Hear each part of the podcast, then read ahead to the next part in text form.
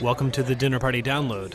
This is your icebreaker. Okay, uh, here, here's a here's a joke that I always like to t- uh, tell at parties, just to kind of kind of break the ice and kind of get every, everybody feeling comfortable. Okay, it's it's it's a riddle. Okay, um, why didn't Hitler drink alcohol?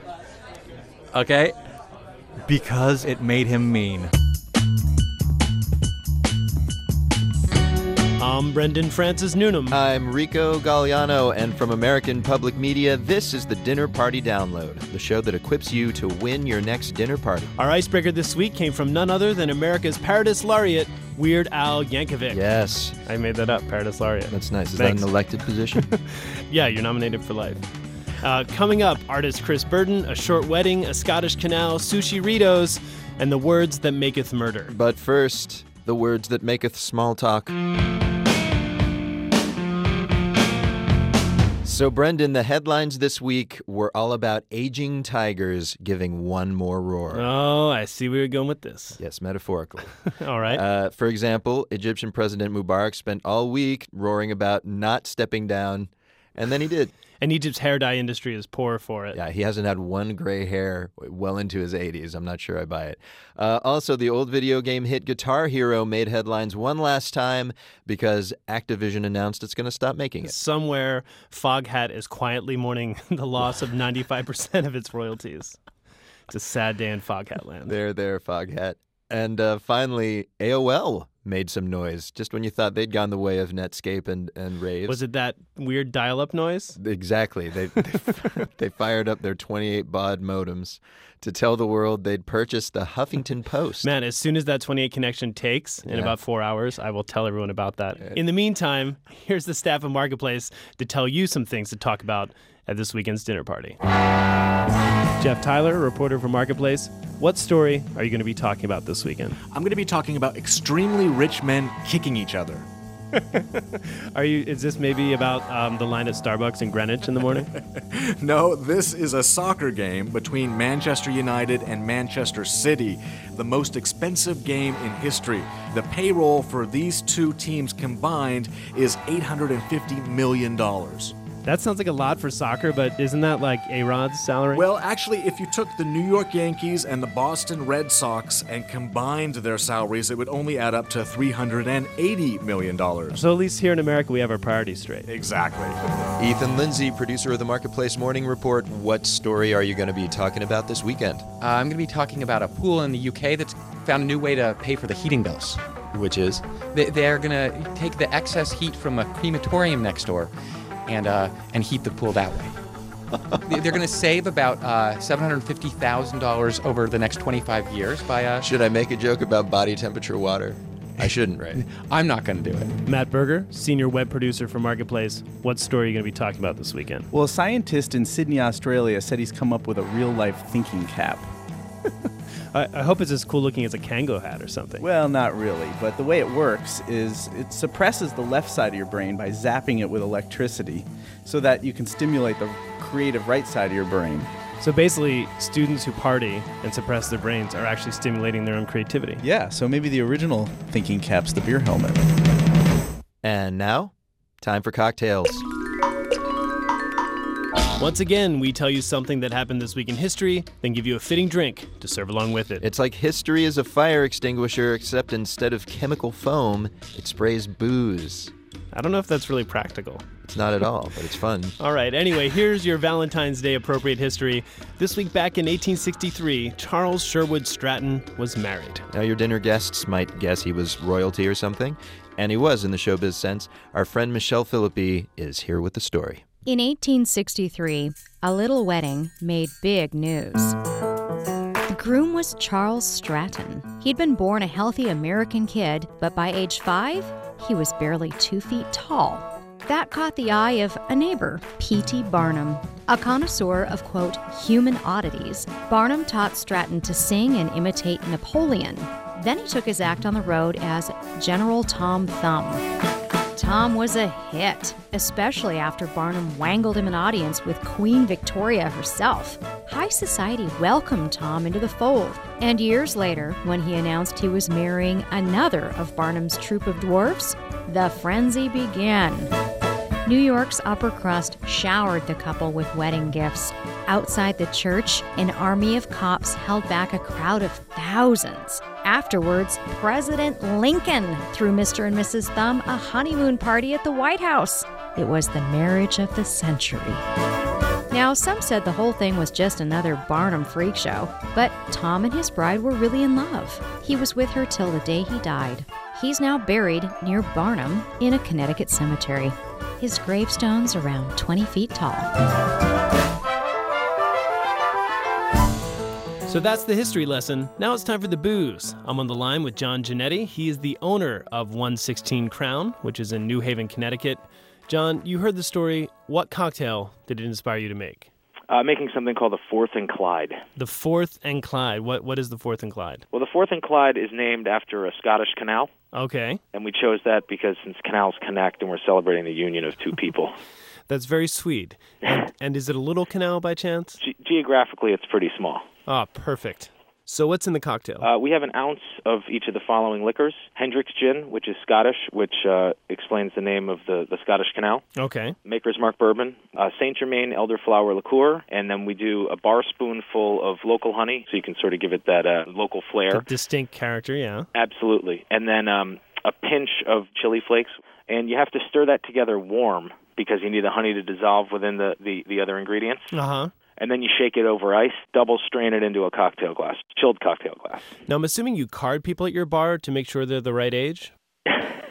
I'm just wondering what would happen if Tom Thumb came into your bar. Uh, you know, height is not the best indicator. Usually their demeanor is. And Tom seemed pretty, uh, he seemed like a pretty confident guy, judging by the way he lived his life. So he, he probably would, would slip right under the radar for us.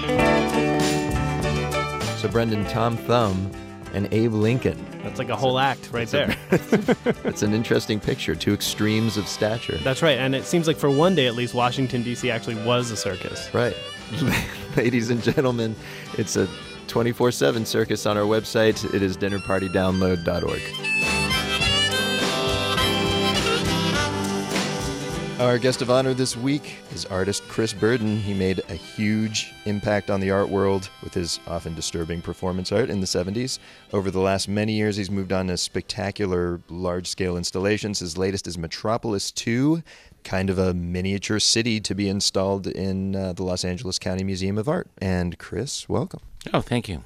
And we are here in your studio looking at this thing, which is enormous. Can you kind of describe its dimensions and what it looks like? Yes, its footprint is 20 by 30 feet. It's about 10 feet high.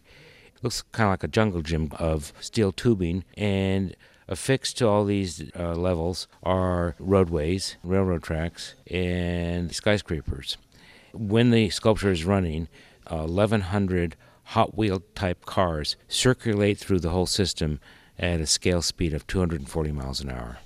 Is there a reason why you picked 240 miles an hour, by the way? No, it was just something we we tried to make the cars go as fast as we could without having them fly off the roadways, which is wonderful. Uh, I look forward to traveling in my car at those speeds. I know it sounds like the most fun thing that you could do as an artist. It's like, let's see how fast we can get these little cars to go. It's something I've wanted to do since I was four. Yeah, but it's also a model for the future, how fast we could go.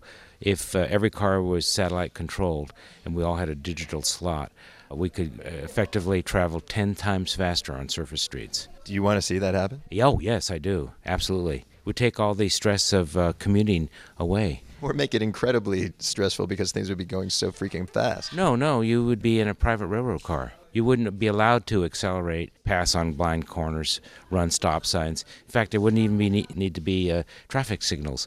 The high-speed traffic would weave itself like. like do you know what I'm saying? Every intersection would just be timed so no car would hit each other, but they could go through and just miss each other.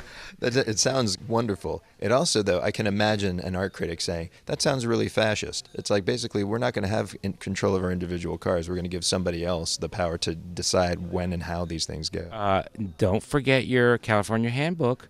Driving is a privilege, not a right. But basically, this and a lot of your installations are huge toys, which is a big change from your early performance art where you were shot, you were literally crucified on a Volkswagen. You go from that to basically playing. What caused that shift? No, I don't think there is a real shift. I don't think this is that much different from the piece on the Volkswagen. What is the relationship of man to machine, mankind to machine? It's ambivalent. We have two questions that we ask everyone on this show. The first question is if we were to meet you at a dinner party, what question should we not ask you? Well, I, I'm not sure you shouldn't ask me, but the thing, I think the shoot performance has been asked. What's it like to be shot? And For those who don't know, in Shoot, you were shot in the arm with a rifle in an art gallery. I learned about this in a basic art history class, and I probably thought about it at least a couple of times a year, every year since, for like 20 years. Does it surprise you that you know people wonder about it? It's a very powerful image. No, not at all. It's a dragon that everybody subconsciously has dealt with. You see it depicted in the entertainment industry over and over and over. So, what is this dragon? And I think it was a scientific and a philosophical position to to face it head on. So I don't feel too bad asking, what was it like? It was like a, a Mack Freightliner hitting you in the arm. Well, our second question is kind of the converse. Tell us something we don't know, either about yourself or the world, that would surprise people at a dinner party. Well, if I had another life to live, I'd love to be uh, evangelist, a preacher. A preacher? Yeah, a preacher. I think it's a very lucrative field, and I think the overhead's really low too. I think you might have a hard time starting that career since you uh, had yourself crucified on a Volkswagen earlier in your life. I don't know. I think uh, if I chose to, I could, but Why don't you? What's keeping you, man? I'm an artist. And Brendan, you may have noticed I did not have him fire up the sculpture so I could record the little car zooming around. I did know. I, I wondered how you resisted. Well, he is in the middle of breaking down the piece and Uh-huh. shipping it to the museum, which is going to take three months, by the way. How do you now? How do you know that's not the art? Well, that's true. I had not, I had not considered that. You know, it's a performance art piece in which he ships art for three months. it's, that is doubly artistic. It's like a club sandwich made of art. Ladies and gentlemen, send pictures of club sandwiches and your own performance art uh, to our Facebook page. It's facebook.com slash dinner party download. So we've met our guest of honor. Now it's time for the main course, the part of the show where we talk about food. Look out, Korean taco. I have one word for you. Tacos everywhere, shaking in their boots. I lied. It's actually two words. All right. Sushi plus burrito equals sushirrito. Good God. It's it's the new fusion kit on the scene, and it's dazzling palates from San Francisco to Los Angeles. When will when will it end? I'm pretty sure fusion food will end when it merges with other fusion food, and it, and the, and the food becomes their original cuisine again. It just comes all the way around. It's like a cycle. But I'm nice. guessing that was a rhetorical question. that is correct. What what is your story? There's this guy in LA named Yo Proteato, and he sells sushirritos out of his food truck, which is named Yogasaki. All right. And I tracked him down and I asked him the obvious question. Why? It is really necessary. What do people say when they normally when they see that on your menu? They're like, sushi burrito? What is it? You know? So all I gotta do is just shout it out loud with my heart. You got spicy tuna, crab meat, avocado, cucumber, and shrimp tempura inside, wrapped with soy paper. Everybody like, whoa, okay, that's good. so it's so. Burritos are these really big food items, and sushi grade fish is kind of expensive. How can you afford to sell these things for seven bucks? Well, to be honest with you, the only one reason I can tell you, my math is sucks. What do you mean your math sucks? because I don't really count it too much. But I mean, I'm happy because for me as a chef, you know, being able to create a smile in the in my customer face while they're enjoying my food is like a blessing for me. Well, I'm ready to try one. Um, while you're getting it ready, I am going to go to talk to some of your customers in line. So, okay, can I get your name? Sure, it's Zach Brooks. So, Zach, you have to admit this is a pretty jarring juxtaposition, right? Does jarring mean awesome? I when I heard about this, I was like, yeah, I mean, how could that be bad? Well, I could tell you. Um, like sushi is generally like an elegant, kind of sophisticated meal, and a burrito is like a big, messy gut bomb. I mean, isn't the collision of these two cultures a little bit galling? The Nagasaki, The Yogasaki burrito, the Yogasaki the signature burrito here. is actually amazing. I defy anybody to tell me this thing is bad. Uh, and then you can either get eel or tempura. I mean, just even that idea of like a big burrito filled with eel, that sounds almost like a nightmare. No, dude, what do you? If, if Just think about the texture. That I feel like that would be biting into someone's arm or something like that. Sounds like cannibalism. if those are nightmares, then I welcome Freddy Krueger into my life because this thing, I, I'm going to make you take a bite of it. I don't know. If you ordered it. Well, I've actually got one waiting for me, but thanks. And uh, thanks for talking to me. All right, I'm waiting for the food. Oh my goodness. What What is that? What's next? Gonna be your appetizer. Okay, and it looks like a pile of tortillas with, I'm guessing that's going to be some sort of fish on it, right? You know what? Actually, I got you full. Okay, this is spicy tuna on top of Doritos chips. with, avocado and, with avocado and some eel sauce. Is that something you sell here? Yep. you know what? Somehow, just one night, I was just uh, watching NFL football, and then I grabbed the Doritos chip, but I see my spicy tuna left. I just chomped on it, and like, oh my god, it's good. And then what do we what do we have there? What I have over here is in one of my top sale. It's called Jogasaki Burrito Number One. Okay, so this is your signature sushi burrito. Yes, it is. What I have inside is spicy tuna combined with crab meat, avocado and cucumber, and barbecue eel. All right, I'm gonna have to go for it. So hold on for a second. Mmm, it's really, it's really good. I, I have to be honest with you. I wanted to think it was just a gimmick, but this is actually pretty delightful. Thank you, Judge. So, Brendan, I have to ask, how many times have we run a story where you are totally skeptical going into it, and then you end up thinking the food is awesome? Well, see, it sounds like that because our lawyers Yeah. won't let us air the pieces where I spit out food and get punched in the face.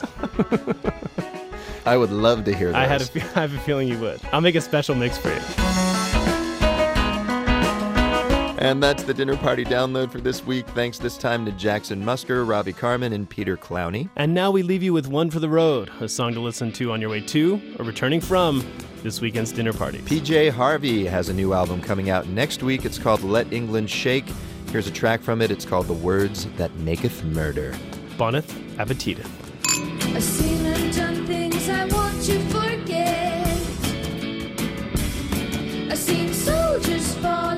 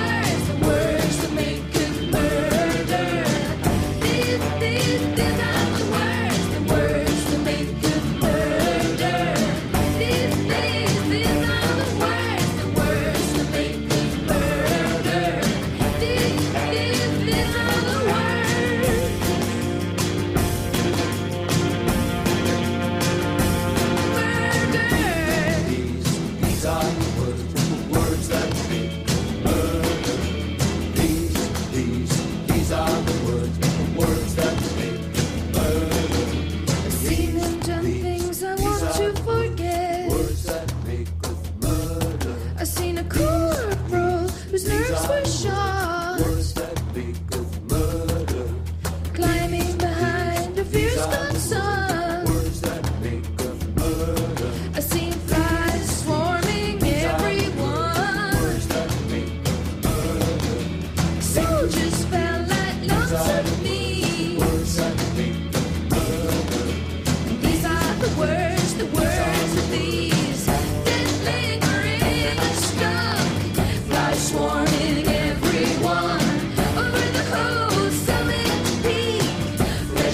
Flesh